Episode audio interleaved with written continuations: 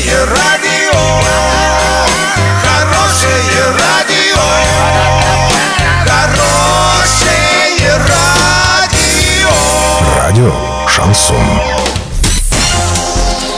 В студии с новостями Александра Белова. Здравствуйте.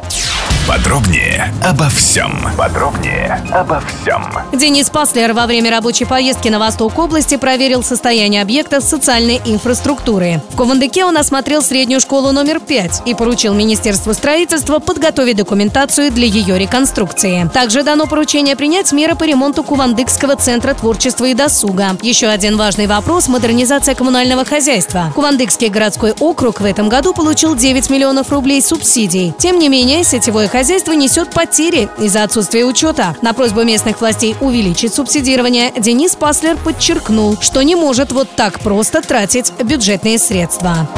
В Орске разгорается скандал между подрядчиком на ремонт дорог в рамках федеральной программы «Безопасные и качественные автомобильные дороги» и муниципалитетом. Бизнесмен утверждает, что местные чиновники сначала уговаривают строителей взяться за исполнение контракта, ну а после выполнения работ просто отказываются платить за них под разными надуманными предлогами. А в администрации заявляет, что муниципалитет обязательно расплатится с компанией за все произведенные работы. Но произойдет это только после того, как будут приведены в порядок все документы. А они по вине подрядчика оформлены с нарушением всех требований и сроков.